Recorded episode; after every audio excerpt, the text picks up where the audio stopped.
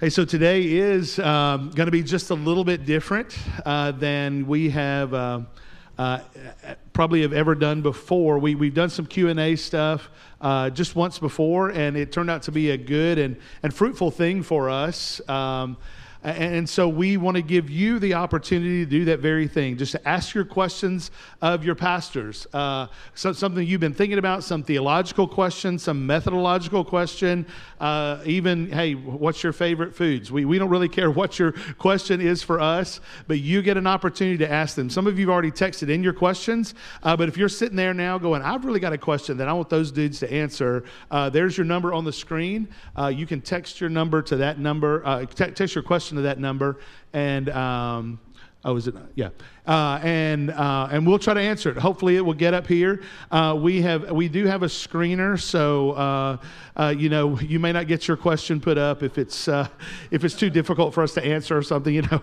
we've like, hey, here's the level we're going to answer today. No, I'm just kidding. but we will we'd love to answer your questions today, and, and, so you'll we'll start out with some things that are already loaded in that we've already gotten from you. But, but by all means, text your question to that number, and then Dustin will be our moderator today, and uh, we'll we'll go from there. We ready to go? Ready to start? Yeah. Good. I got one. You got one. This is ours. Hello, I'm Dustin. Um, they pulled me out of the uh, live stream room, so I might be a little pale, a little shy about the lights, but that's okay. So we got a few questions, and like they said, please send some more into the uh, the number there, um, and our uh, team of screeners will be able to uh, to pick one back there. Question one. Uh, very good for uh, New Year's. Is it wise for Christians to drink alcohol? I know the Bible condemns drunkenness, but what about social drinking? Is it okay for Christians to drink?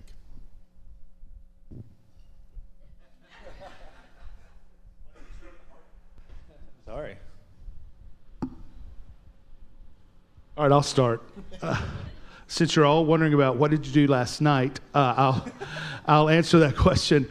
Uh, so uh, we, uh, what we say here, especially you'll find if you go through our Discover class, uh, we actually touch on this a little bit, uh, but for those of you who may not have gone through that or wonder what we believe about that, what we believe the Bible teaches about that, um, we, uh, we don't believe that the Bible condemns alcohol consumption as a whole.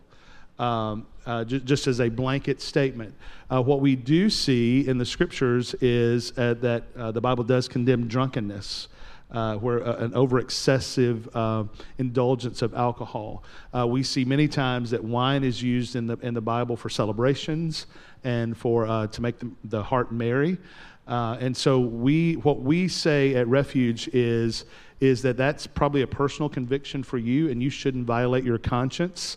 And so if you have that, um, that conscience that says, hey, I, I don't think that I should drink alcohol, then you know what we would tell you? Don't drink alcohol. Uh, but it may not be the same for the person sitting to your left or to your right. And so we would just say that um, uh, one, don't violate your conscience. Two, uh, don't move over into drunkenness because that clearly becomes uh, a sinful behavior. Yeah, and I'd add to that, you know, what's your heart, I guess, in this? Why? Ask the question of why. Why are you consuming alcohol? Is it to make you feel different? Is it to make you forget uh, maybe a hard day, then I would say that's probably not a wise reason to consume alcohol. But if it's to enjoy uh, flavors that God has given us, and uh, if you know me and these guys know I'm a, I'm a real food nerd, and so eating delicious food is a worshipful experience for me. I really can, it's like, oh my gosh, God, you have created really good tasting food and a good steak and a, a good wine. It can be a worshipful experience, or it can be a sinful experience depending on um, really why you're doing it. So I would say ask yourself, why am I consuming alcohol? Is it to enjoy it or is it to uh, self medicate? Yeah, I was just going to say as well, I mean, Ephesians 5 has already been alluded to. Um, Ephesians 5 is the one that talks about uh, do not be drunk on wine, but be filled with Holy Spirit. And then uh, Proverbs 20 says, Wine is a mocker, strong drink is a brawler, and whoever is led astray by it is not wise. So, kind of like it's already been talked about I think that uh, is it profitable for you? Uh, it, it, says, is, uh, whoever is led astray by it is not wise. So if that's you and you're being led astray by it, um, then it's not wise. It's pretty clear.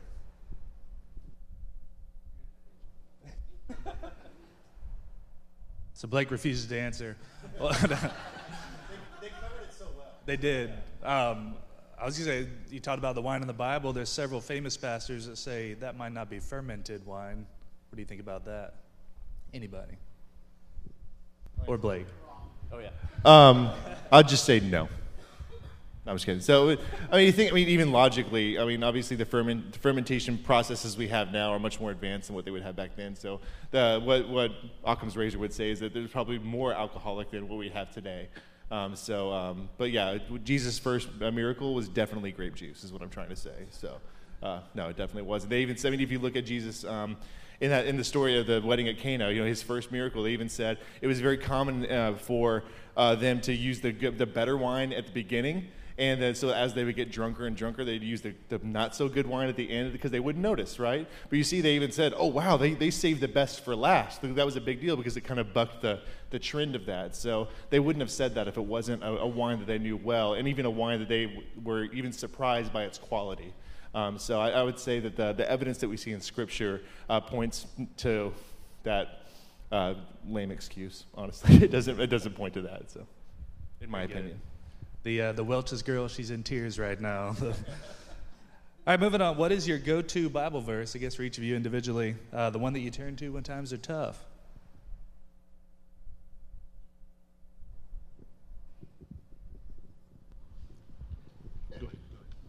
I think we'll probably have a similar. You said it's when times are tough, correct? Yes. Yeah, so we'll probably have a similar. Philippians 4 4 through 7. Uh, I know, that's why I was going to let you go. Go ahead. Go ahead. No, go ahead. Yeah, uh, I think uh, that's just that's just a good go-to verse. Philippians four four through seven. Um, it, it, ta- it, talks about do not be anxious about anything, but in all things through prayer uh, and supplication with thanksgiving, make your requests be made known to God, and the peace of God that surpasses all understanding will guard your hearts and minds in Christ Jesus. So it's good to regurgitate that, but that really is a core what should I do when I'm anxious? What should I do when times are tough? And the answer is prayer with thanksgiving, with supplication. Make my requests be made known to God. So, you know, it's, it's easy to memorize that, but when I, it's just the one I keep coming back to over and over. Yeah, I'll just say something really quick about that same thing. Very difficult time in my life uh, a number of years back, and uh, someone basically introduced me to that set of verses, and, and, and I claim them often as promises because the, the Bible says uh, to be anxious for nothing, uh, but with everything in prayer and supplication let your requests be made known to god. And I, I, was i would often tell the lord you tell me when i tell you that my, my the things that are going on that you'll give me your peace that passes all understanding. You guard my heart my mind. And so I, have I've had those conversations around the lord's scripture uh, just in, in many many difficult times I, I i prayed that over and over waking in the middle of the night anxious about something and i'll pray that very prayer and and the lord has been very true to his promises in there. Um, there's, there's two that come to mind for me. For um, growing up, I would say if you could call it a life verse or uh, I don't know. So it has always been uh, for me John 15, 5. I'm, I'm so just going to read it. It says, I am the vine, you are the branches. This is Jesus talking. Whoever abides in me and I in him, he, um, he it is that bears much fruit. For apart from me, you can do nothing. So the idea of abiding in Christ has always been something that's been very um, near to my heart growing up. In fact, one of my first email addresses was blake155 at gmail.com. So, uh, so feel free to email me if you want to. But um, just because of this, because of this verse. Um, but lately, the one that I find myself going to the most often, the one I feel like I, I find myself sharing for uh, the most for people that are grieving, has actually been uh, Matthew 11, uh, starting in 28, which is again the words of Jesus saying, "Come to me, all who are labor and heavy laden, and I will give you rest." Take my yoke upon you and learn from me, for I am gentle and lowly in heart, and you will find rest for your souls. For my yoke is easy and my burden is light. And I, I, found that has given me such, um, such just rest. The idea that Jesus wants me to bring my burdens to Him, and that what He is offering me is something that is easy and light is just incredible. That and I could preach a whole sermon on this, so I will. And uh, no, I'm just kidding. But um, but the reason is, and just real quick, the reason that his yoke is easy and his burden is light is because he's the other ox in that yoke doing the heavy lifting, so I don't have to. Um, and so that, that was such, such an epiphany moment for me uh, in that, and that's something I find myself sharing with people very very often. Yeah, if you were here for uh, Advent when I spoke on peace, uh, I referenced this one a lot out of Revelation 21 about the new heaven and new earth, and uh, and I go to this one a lot to just remind me that you know this pain that we experience and this earth as Christians is temporary, uh, and it will actually be forgotten.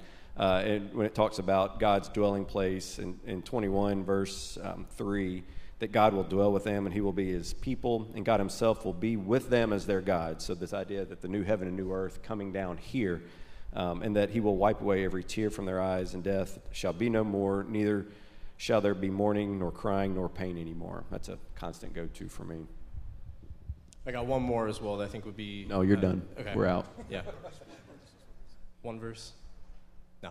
Uh, so this one is, uh, is from Psalm 34. I think Psalms are just a great place to go in general. Um, but Psalm 34, verse 17, when the righteous cry out for help, the Lord hears and delivers them out of all their troubles. But here's the part that uh, anybody ever been in, like struggling, maybe loss of life or something like that, and you're just like, where is God in this? Like, and I'm, I'm hurting and I don't feel him. He's not here. Uh, well, we go to the Word of God, and it says in verse 18, uh, the Lord is near to the brokenhearted and saves the crushed in spirit. So just thinking about that, like where is God? Like you know, our emotions get the best of us sometimes, and we're like, He's not here, He's not around. Uh, but when I go to the Word, the Lord is near to the brokenhearted, and that's just a huge comfort for me. Nice. Um, we have a question, very obviously from a Refuge band member. Uh, how is the Refuge so blessed for a church this size with such a great band and talented musicians? Well, Jeff, uh, We pay them a lot. That's. Uh, just uh, ever since we launched Refuge, it's just the graciousness of God that we've had, even as a really small church, that we've been able to put a band up here. Uh, w- there was about 24 of us on the launch team, including, uh, you know, the pastor and his wife, and out of that came five people uh, to start the first band. And the first time that you know Scott's backup was, we're just going to play canned music from a CD. And so the first time that the band played and he heard it, you know, you could see that look on his face, like, I'm going to have to tell these people they're terrible. Uh, and then you could see that kind of, all right, we might can pull this off. We struggle a little bit, but God's just been gracious to, to provide uh, really talented musicians with the servant's heart that's, that's really, that they have a joy for serving. Yeah, I'll just talk just real quick about that. What Paul alluded to, we, we were like, man, we need a band. And, and Paul was like, well, I play drums. And I was like, okay, good. You're the drummer. Uh, and, and then uh, David Zen was with us, and he's like, well, man, I played bass guitar. And I'm like, we need a bass guitar. And then um, uh, Ashley, she was like, well, I play keys. I'm like, good, we need a keyboard player. And then we had another couple guitar players and one that was kind of guitar player. Uh, and then a couple of singers, and it was absolutely amazing. We played the same like nine songs over and over again for the first uh, for the first probably year and a half, but uh, we liked those songs. But it, was pretty incredible, and, and, still incredible that God continues to bring talented, talented people that uh, do this just as a service to uh, our church family. Anybody listens to K-Love knows nine songs is a pretty good number to hear over and over again. That's for sure. Speaking of that, it's like the K-Love uh, fundraiser drive. Please text 901 295 0099 with your questions. I got a good one for theology here. If God has predetermined has a predetermined number of days for us to live on earth, is there anything we can do to lengthen these days through healthy living and modern medicine or shorten these days by poor choices or suicide?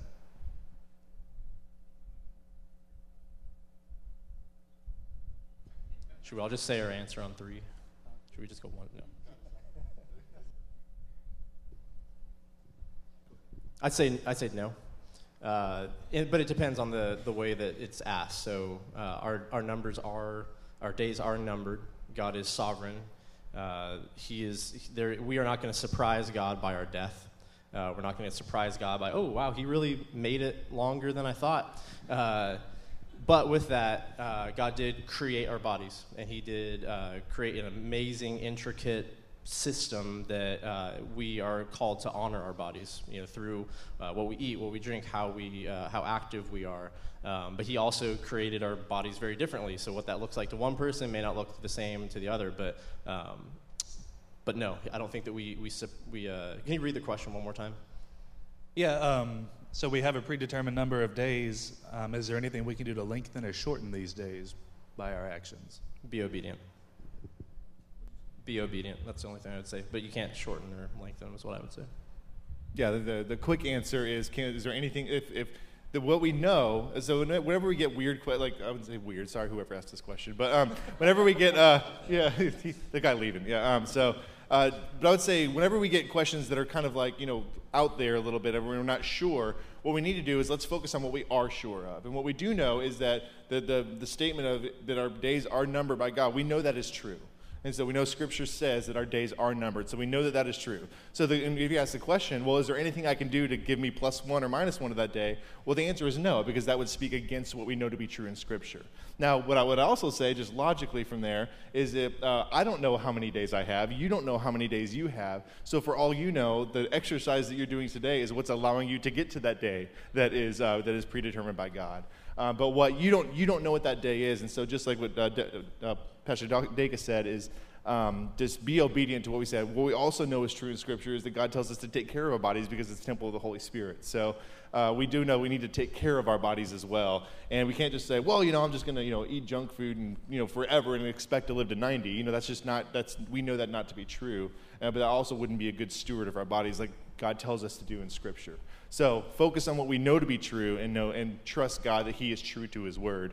And um, most things are going to shake out from there. And then the things that don't shake out, we can just say that we can fall that uh, falls into the mysteries of God and trust that He's a good Father who loves us.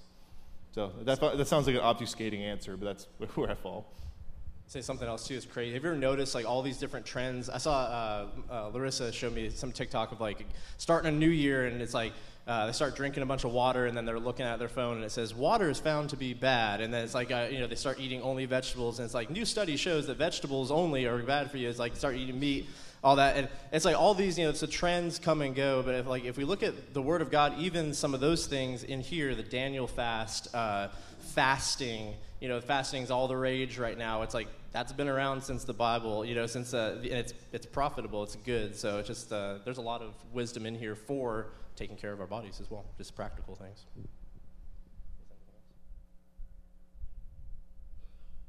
All right, they're satisfied with their answers. Um, yes, I am very satisfied. This is um, Blake. We've had this exact same discussion, so I think you could answer this. God's gift of teaching. Well, this starts with a statement before a question. God's gift of teaching is not exclusive to men. If not an elder, why wouldn't we allow a gifted female teacher to teach from the pulpit? And they use the word teach.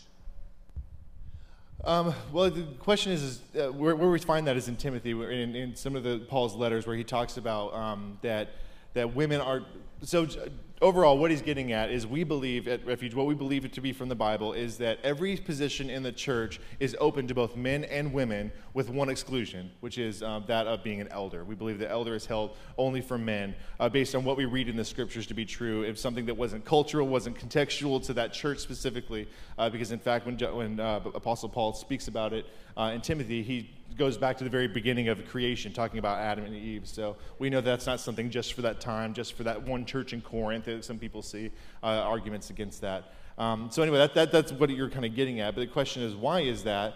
Um, is to be honest, I'm not 100% sure why God chose to do it that way, other than we know that um, the, the structure that he gives to the church often mimics the structure he gives to the family, which is uh, one of the reasons we uh, use family language so much here in the Refuge Church. That we're not a team, we are a family of believers that God, that Jesus chooses to put together. And we know that what, again, what we know to be true in Scripture is that uh, we, we know that God calls the husband of the family to be the head of the house, just as Christ is head of the church.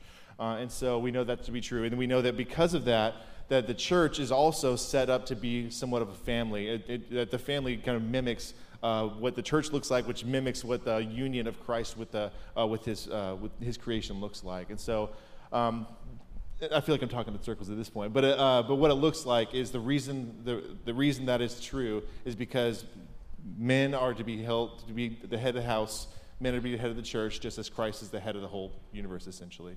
It's kind of where that gets down to. So.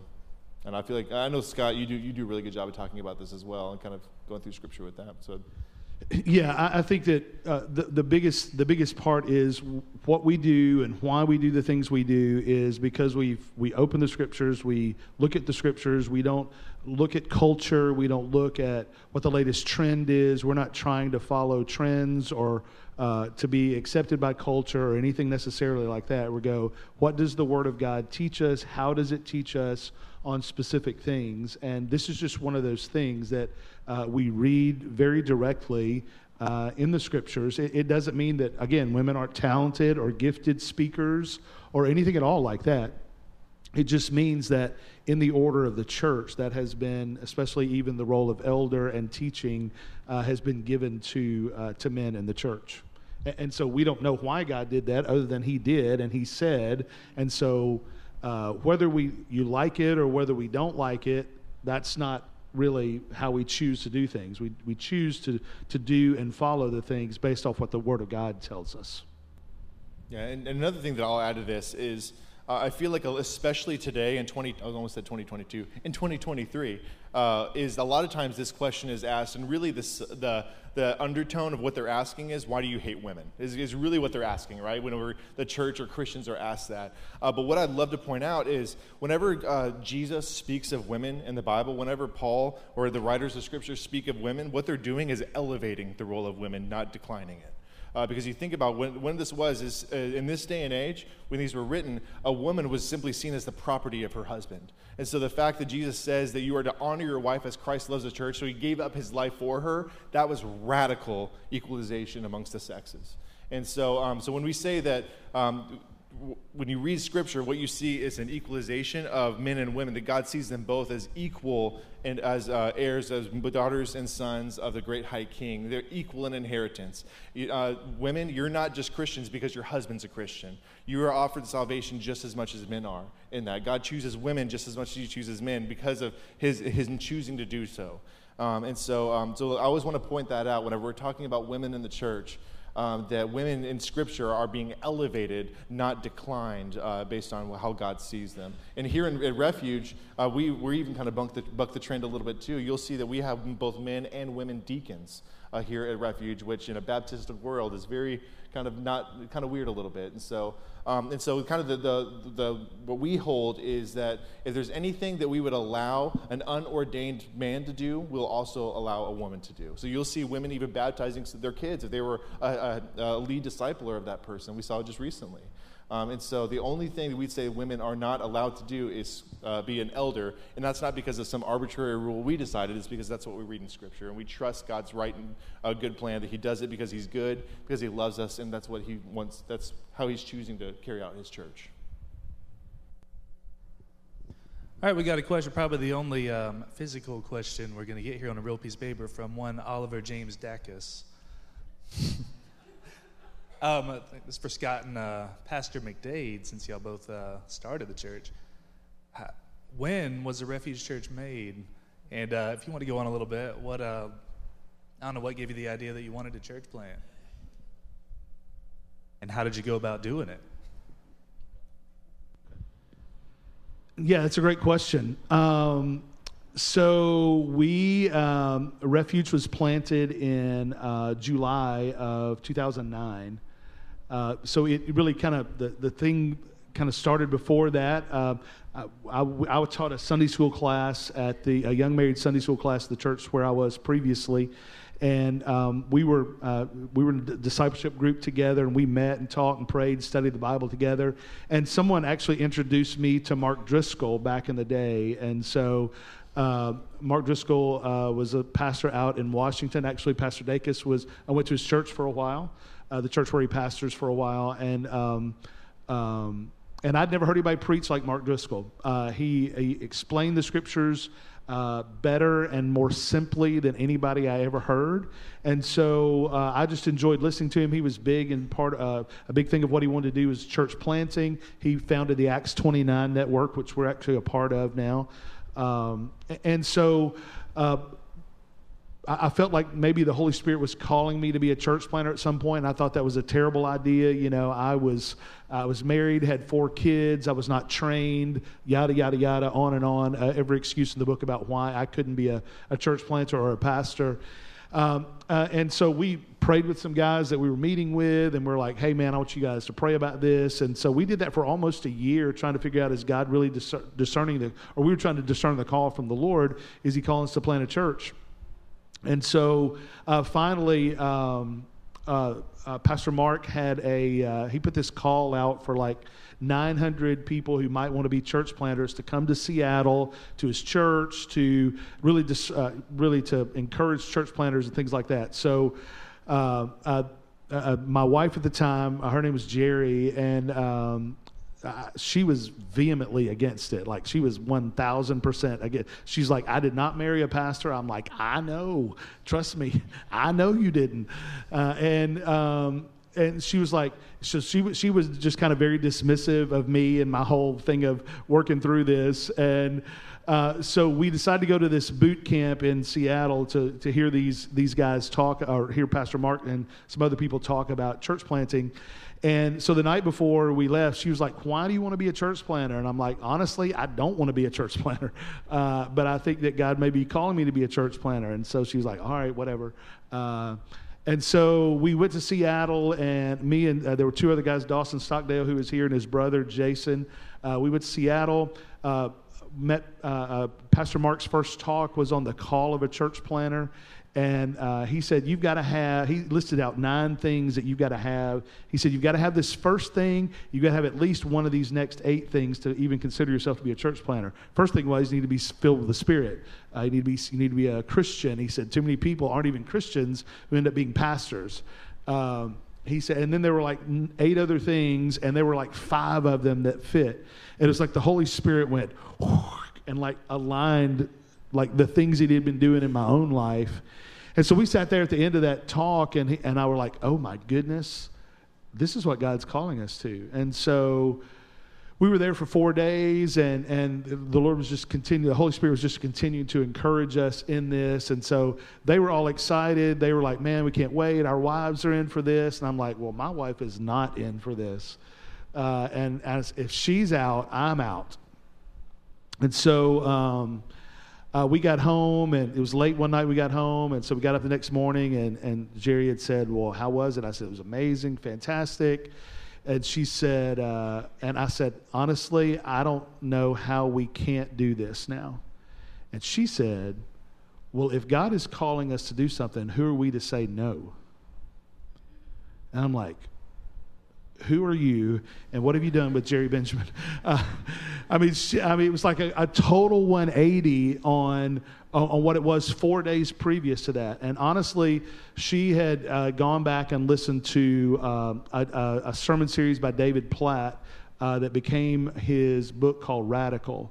And so she kind of really went on her own and, and wanted to hear from the Lord as well. And so while the Lord was confirming it in my heart, he was confirming it in her heart. And, and that was the beginning of it. Uh, and we were like, okay, God's calling us to this. Who are we to say no? And that's where we launched out. And so, Paul, you kind of want to talk about it from there. Uh, I mean, that's a great history. I will just add that, you know, of the 24 people I mentioned, none of us had any church experience. We'd never been a part of a church plan or anything like that. So if you've come in the last few years and you ask yourself, why do they do it this way? That's really why. Because we've just kind of fell into a lot of things. Now, we, we do think through everything we do very strategically, I think. But if you ever wonder, why do these people do things a little differently? Because we really, at, at, the beginning, had no idea what we were doing. And just uh, these things kind of evolve in the way that we do things. And we kind of like it. Yeah. All right, you got a pretty, uh, this is very open ended. Uh, as a Christian, how should I respond to the modern social justice movement, or woke movement, as they said?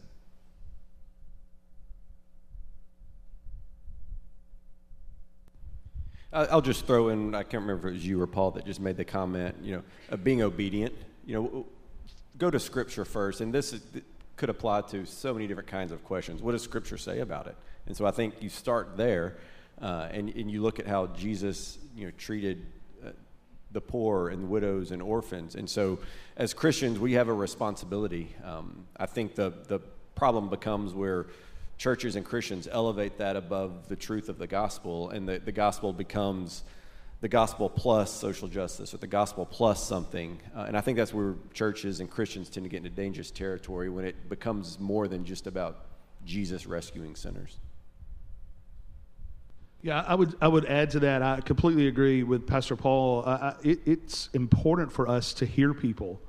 uh, especially as Christians, we should be people who listen and welcome in people to, to hear what they've got to say. And, and, and what people say sometimes initially is not what they really want to talk about or what's really eating at their heart or what they're really trying to get to.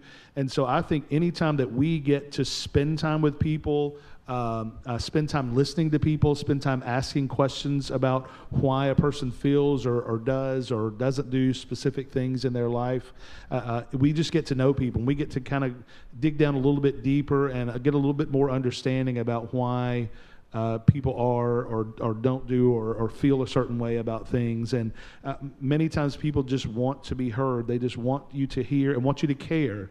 And, and so that's one of the things that we just talked about that Jesus did. He went to people and he cared and he listened. And, and people, even who were outcasts that men would never, might not even talk to, uh, he entered in with them. And, and some people rejected what he had to say. And so some people might reject what we have to say, or, or we might even disagree over some surface issues about things. But I, I think just listening and hearing and having some empathy towards people, uh, even if we don't necessarily land on the same page, uh, is a way to love and care for people. Yeah, I say, uh, um, you know, it's easy to go on social media and, and get caught up in, in just the whirlwind of, you know, doom scrolling and, and all that. It's already been said, you know, the, the culture changes, the Bible doesn't change. Those same truths are true today as they will be 100 years from now, Lord willing, as they were, you know, 50 years ago, 100 years ago. So uh, we always go to the Word. Uh, I was thinking about something my, my wife said that I, I really like. You, you, see the What Would Jesus Do uh, wristbands, but she's like, wouldn't the better question be, What would Jesus have me do? And we, we only know that by going to scriptures. What, how did Jesus treat the immigrants? How did Jesus treat the oppressed? How did he treat these different groups? How does he treat me? And then, because we're all just fellow travelers in this world together, so uh, compassion, obedience, um, that's what I would say. And this kind of goes along with that question. How do you draw the line between loving the sinner and not condoning their sin?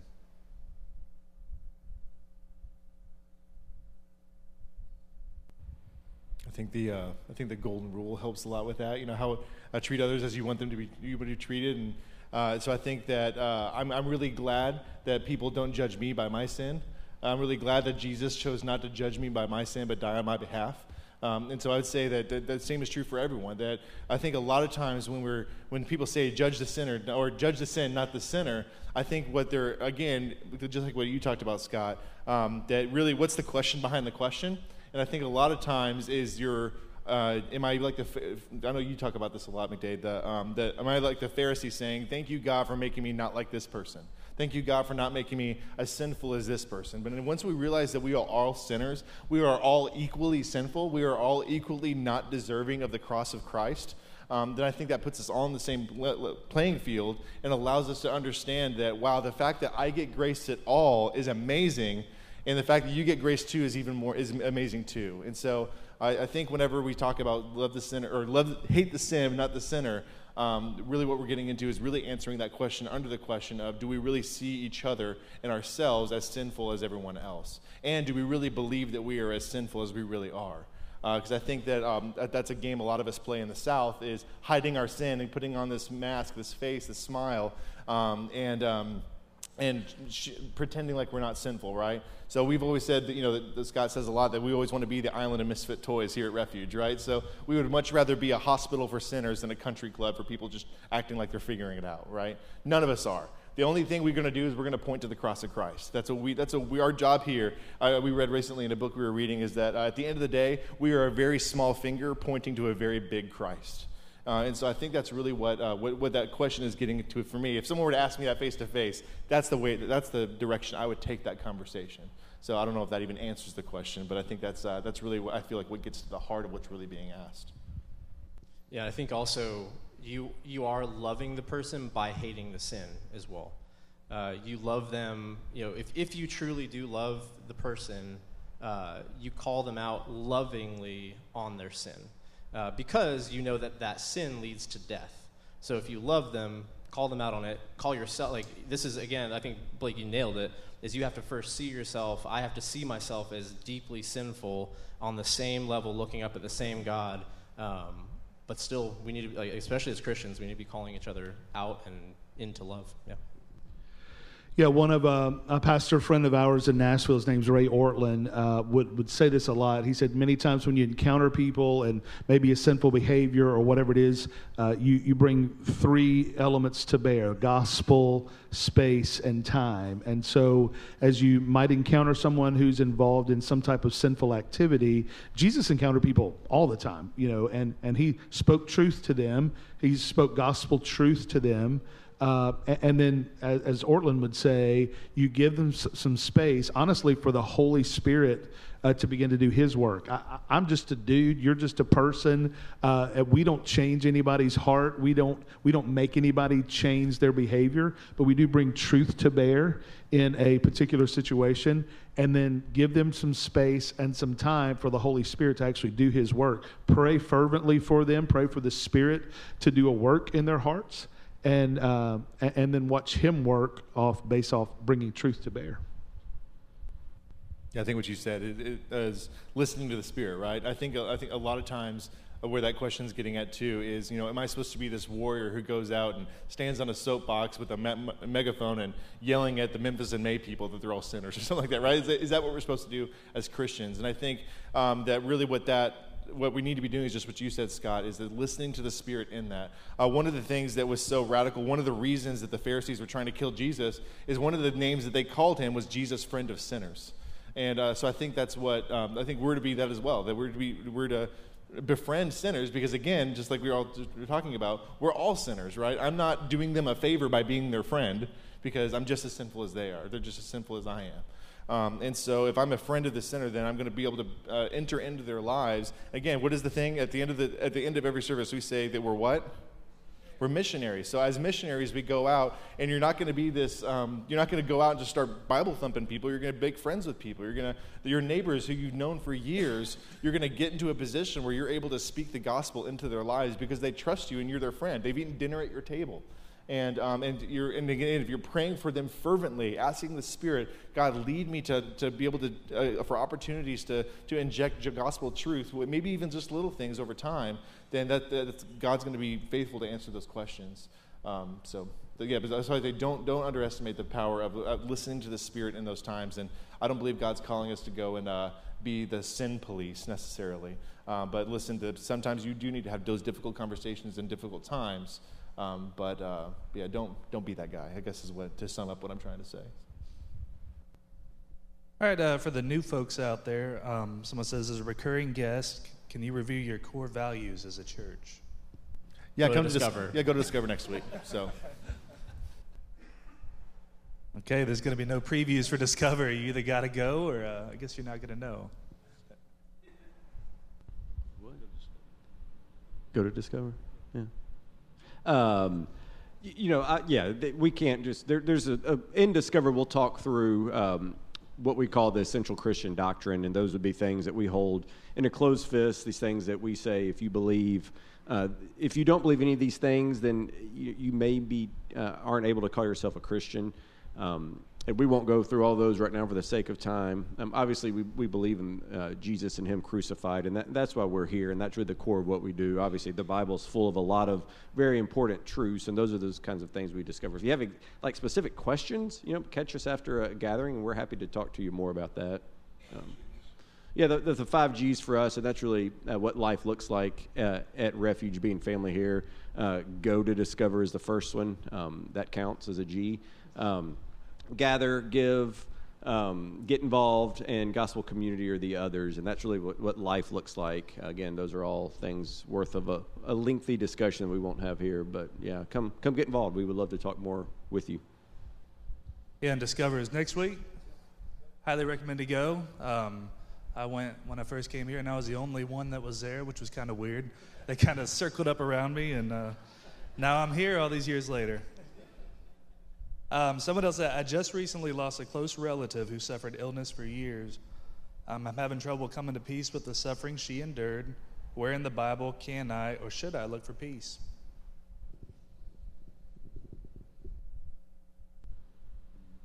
Yeah, say, I would say the same one, uh, Philippians 4, 4 through 7.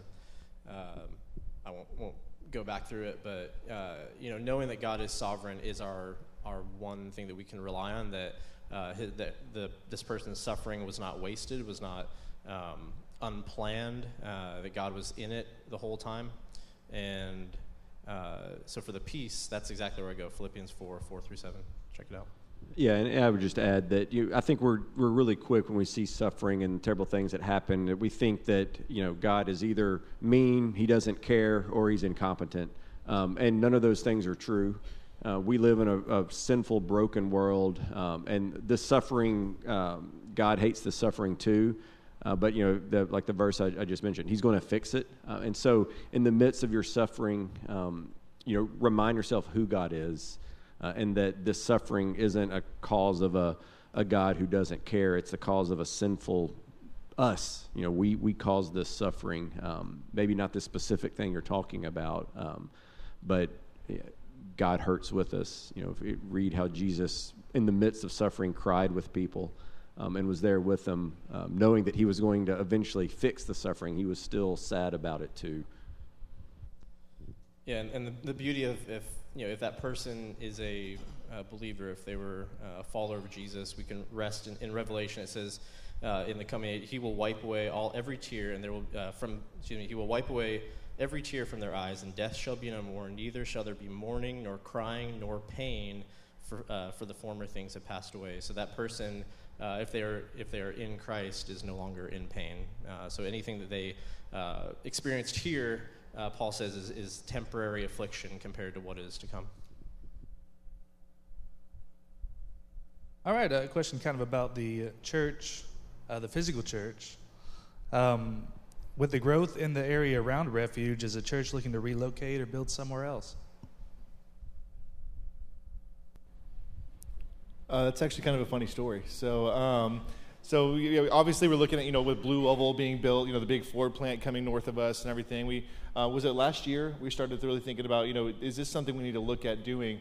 Um, that just I mean the, we've already had offers of people to buy this building and this this acre lot, this prime real estate, and you know so it's like okay is this something we need to look at doing? And as we were kind of talking about it, just you know kind of in passing, all four of us were kind of like yeah we that is probably something we should look at doing, probably selling, buying something a little further, um, a little closer to where, wherever people are. We can buy some land, build a building, you know, that kind of stuff. And so we kind of kept that conversation kept going. And so then we all kind of felt the spirit say, okay, this is a really big conversation. Uh, we really feel like we need to enter into a time of, of praying and fasting about this, this specific thing.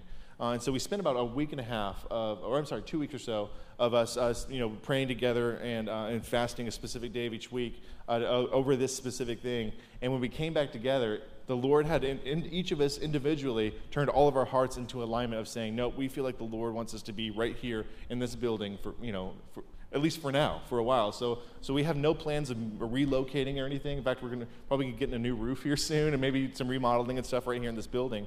But we feel like it's a, that we got enlightenment from the Spirit Himself that He wants us to be here at 9817 Huff and Puff Road. So maybe the road, uh, word, uh, the uh, road name will get renamed or something. But, uh, but we feel like God wants us to be here. And if you think about it, it actually is a really cool place for us to be with the Lake District being built right across the I 40, with um, these hotels that are here that is a great need of ways we're able to minister very well. Um, and even with businesses being built up around us, how cool is it that there's going to be a church in the midst of that that's able to minister to all of these people that are going to be coming to this area? So, um, so we trust that the Lord knows what He's doing in building His church, and even building it physically and locating it physically where He has it.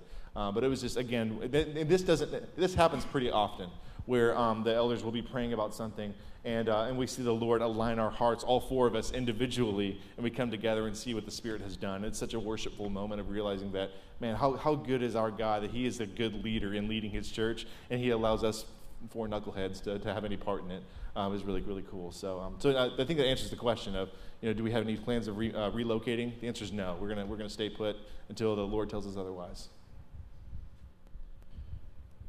But if you want to buy some land, um, maybe talk to us before you decide against that. So, just, if just throwing that offer out there. Yeah, the first week I came here, I thought it was pretty cool that uh, we're in walking distance of Waffle House. So I'd be devastated. Um, this is a real question. I did not do this, but how do you order your hash browns at Waffle House? That's a great question. Uh, scattered, smothered, covered, and chunked. Everything. Almost. That's not topped. Topped just has like chili on it. And that's gross. Are there any uh, anti hash brown people out there? David Polk Sr. My, I knew I loved you, man. Yikes. What is the most awesome thing you saw God do in 2022?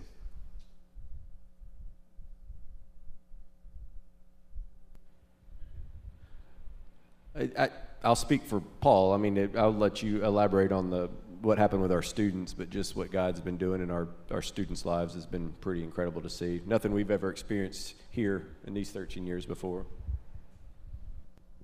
Yeah, I don't even. Yeah, y'all answer first. Yeah. Yeah, I- I'll say just the that certainly was one of the highlights of the year is um, uh, seeing the Holy Spirit awaken many of our students to the gospel. But it didn't just happen in our students; it happened in adults and multiple people. We baptized more people this year than we ever have. Uh, and so that is just one of those things that the, the Spirit is at work and He is awakening people to the gospel. And so uh, that is for me the highlight is every time we pull this out we have to set this up and take it down is i'm like hey man we got to set it up again. Sorry larry got to set it up again. He's like no no i love to set it up because we uh, this is just one of those external symbols of the uh, uh, spiritual reality that the holy spirit is awakening people uh, to the gospel moving people from death to life and we get to baptize people just like we are today Yeah, I think that I, I would- say it's the same thing. I think we've been even before this summer trip. You know, we had been praying for years. Really towards the beginning of the pandemic, uh, we felt that we were um, being called to enter into a season of prayer and fasting specifically for revival amongst the men and women in Refuge Church. Uh, and uh, and so if we there's, there's a book we were able to read through. There's stuff. If you look at the history of revival, I won't go into all that. But if you look at every major great awakening in the Western Church for the last 500 years, there you will always find a small group of people where it started with a small group of people praying and fasting for revival. Um, and so, um, so we were like, well, if, if, that's what it takes, not to say that we're forcing the hand of God by any means. Uh, in fact, Mark Sayers says it really well that, um, that God doesn't need us to pray for, uh, for revival, but he likes to dance with people who want to be led. Uh, is, kind of, is kind of the analogy he uses. And so if we want to posture our hearts in such a way that we want God to lead us into revival. And so we're praying and fasting for that. And we believe that what we saw at the students' trip um, was a part of the answer of that revival being stoked. And what's cool is that you, when you look in Acts, you see a lot of, um, uh, we're talking about how uh, such, so and so was saved, he and his household. And that doesn't mean that there's such thing as vicarious salvation. That's not a thing. What that means is that, um, that the dad gets saved, and that he shares the gospel with his family, and they get saved too because of the, what, the change they see in their dad or their brother or whatever. And so we started praying for that secondarily. God, let us see what we see in Acts. And we've seen that very thing happen. We've seen moms say, "I see the change in my son, and now I want, I want a piece of what, of what he, what I see in him. I want that change in my heart too." We see brothers saying that, teenage brothers saying, "I see the change in my brother. I want that change for me too." So what we're seeing in Acts is what we're seeing today. And that's the thing that I've been overcome with so much over this last year is the things that we read about in Scripture are still happening right now. Like that's bananas to me. Like that, that, that this isn't some ancient history book that we read about something that used to happen. The things that we're seeing is still going on right now in people's hearts right now. God is still saving people right now over um, all around the world. In fact, there might be someone in this room at this very moment that the Spirit is stirring in their hearts to salvation. Like how incredibly cool is that? That God is still doing that today. And I think the, the, just the tangibility of that has been just made so much more apparent to me over this last year. Yeah, I, uh, I get emotional if I if I talk too much about the the student trip. Um, but I think the the bigger the question was what is what is God what is what's the most awesome thing you've seen God do in 2022? And I think by definition, God is awesome, and so that he is the definition of, of awesome. And so everything that he's doing is awesome. There's things that the student trip was just a that was you know there was the fruit that we got to see from many i mean there were there was people that were baptized before that. There were there were people baptized after because of what they saw. Uh, there's people like what, what fires me up right now is is the sanctification of those people who were baptized, uh, and, and that there's that God is like uh, like Blake just said, God's still working in them. Uh, the people that right now I know are struggling to, uh, I, I, I, want to believe this, but I can't believe this, and God is still working in them. Like we see that in 2022. Uh, that was that's just that to me is awesome. Um, but to see lives changed, um, man, God is just is so good. Uh, the one other thing that the, the, awesome, one other awesome thing I saw in 2020, 2022 is just uh, my, my students have heard this a million times, but you know, this idea that there's no, there's no coincidences, that all of a sudden when they, when they realize that God is sovereign, that He's over all, your life changes because you realize that He is in everything, through everything, and so you start to, you know, it could be a conversation with one other person that brings up another conversation that leads you to someone else, that then that person's saved, and it's all God doing it all. Uh, I, I, feel like that, that guy who's pointing to the wall, like the conspiracy theories guy. But it's true. It's like it's, it changes your life when you, when you realize that he's, he's in everything. He's, he's the one doing the work. And so, you know, what we saw on the student trip is just, it was just him doing it, and we're just swept away by it. And so, um, I don't know if any of that makes sense. He did a lot of awesome things in 2020. I can't wait for 2023, Lord willing. All right, one, uh, one final question. Um, what are you, the elders, most excited about for Refuge in 2023?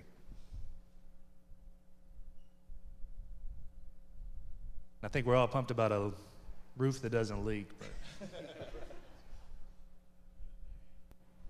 I mean, I, this might sound like a cop out answer, but just seeing God continue to work like we saw in 2022 and, and the 13 years prior to that. Um, I think that the, what's what most exciting to see is, again, the fact that the things that we say we believe, we get to see in real life. Um, and I think that's the thing that I'm most excited to see is that the, when, when the church is on purpose about being missionaries, that when y'all say you're missionaries and you go out, there, go out there and we see the stories and get to hear the stories that you're actually doing it, um, that's the thing that gets me pumped up the most. When I see people coming to baptisms uh, because of the, the change that the Lord has made in their heart, that's the thing that I'm getting most excited about. Um, and so I just, I, I'm just, I'm more just giddy in, in, anticipation of seeing what the Lord chooses to do over this next year. And it's, it's just such a fun thing to be a part of. It's so cool to see the different families that God is choosing to bring into refuge and, and the different talents that He's bringing with them and, and how they are edifying the church and going out and being missionaries themselves. And um, so I think would, if, those are the first things that come to my mind as far as being excited about 2023, seeing God continuing to work and allowing this weird guy to be a part of it. It's been incredible. Yeah, I, I think my answer would be the same every year. Uh, just just watching uh, Jesus change lives and being able to be a part of that. You know, the easy thing, you know, maybe the churchy answer would be like, "Oh, Refuge Church to grow," and yeah, that's I think that's a byproduct of Jesus changing lives and building His church. So I, I think the answer for me is easy. I, I love watching people get baptized and um, fall in love with Jesus and Him transform their lives, and we just get to you know be a part of it and see it happen. Go to work with Dad. Yeah, I would say that long. We, we like to say the long, slow obedience in the same direction is uh, is what we try to do and be here at Refuge.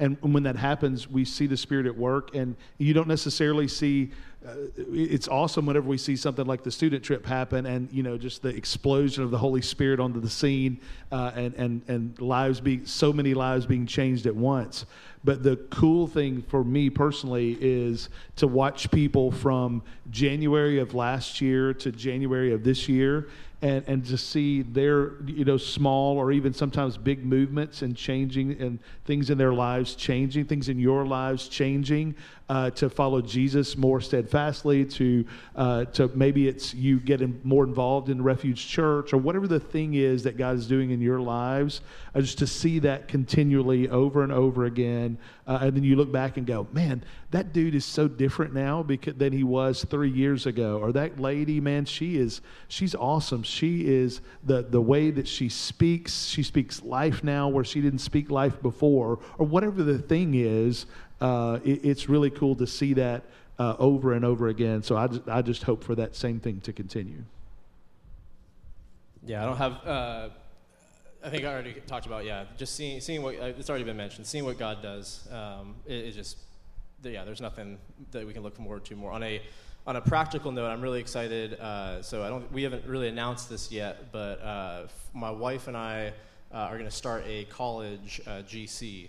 Uh, so if you have that's something we've we've seen a growing number of college students come into Refuge. we also have a huge senior class going out, so y'all can't get rid of me but yeah, so if you know anybody that uh, maybe came here and uh, left because there isn't anything for college. We're going to be starting a, uh, it's going to start as a small gospel community, but uh, I'm really excited to see, uh, of course, with the seniors, what, uh, what it, God does in, in y'all's lives continuing, because this is where, uh, you know, the real world hits and the, the battles are, are to, be, uh, to be won. Um, but yeah, I'm, I'm praying, and also if y'all could be praying as well, that we do bring in more of that age, college, young professional as well. So that's what I'm excited for.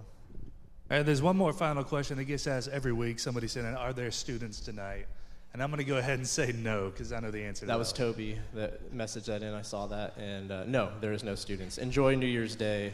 Uh, it's really funny seeing some of these questions. And with that too, uh, I've seen a bunch of them roll in. There's so many that I want to get to. If uh, uh, I'm going to try to, like, we should try to reach out to, to people. If, if you don't mind putting your name in there, uh, we can reach back out to you with answering those those questions too. We only covered a couple tonight. Well, there's actually a kind of a thing with that is uh, this actually kind of is uh, us doing a Q&A now. We know that this is the second time we've been able to do it uh, over the last like year and a half, and it's something we've been asked about a lot. And so this is actually going to serve as the first Q&A uh, recording of a podcast that we're going to be doing uh, starting out this next year. And so, uh, so we're, we're, what we're going to do is this is kind of the unofficial launch of that. Is every single month we're going to be releasing a Q&A with. Uh, it won't be all four of us necessarily. It might just be one or two of us.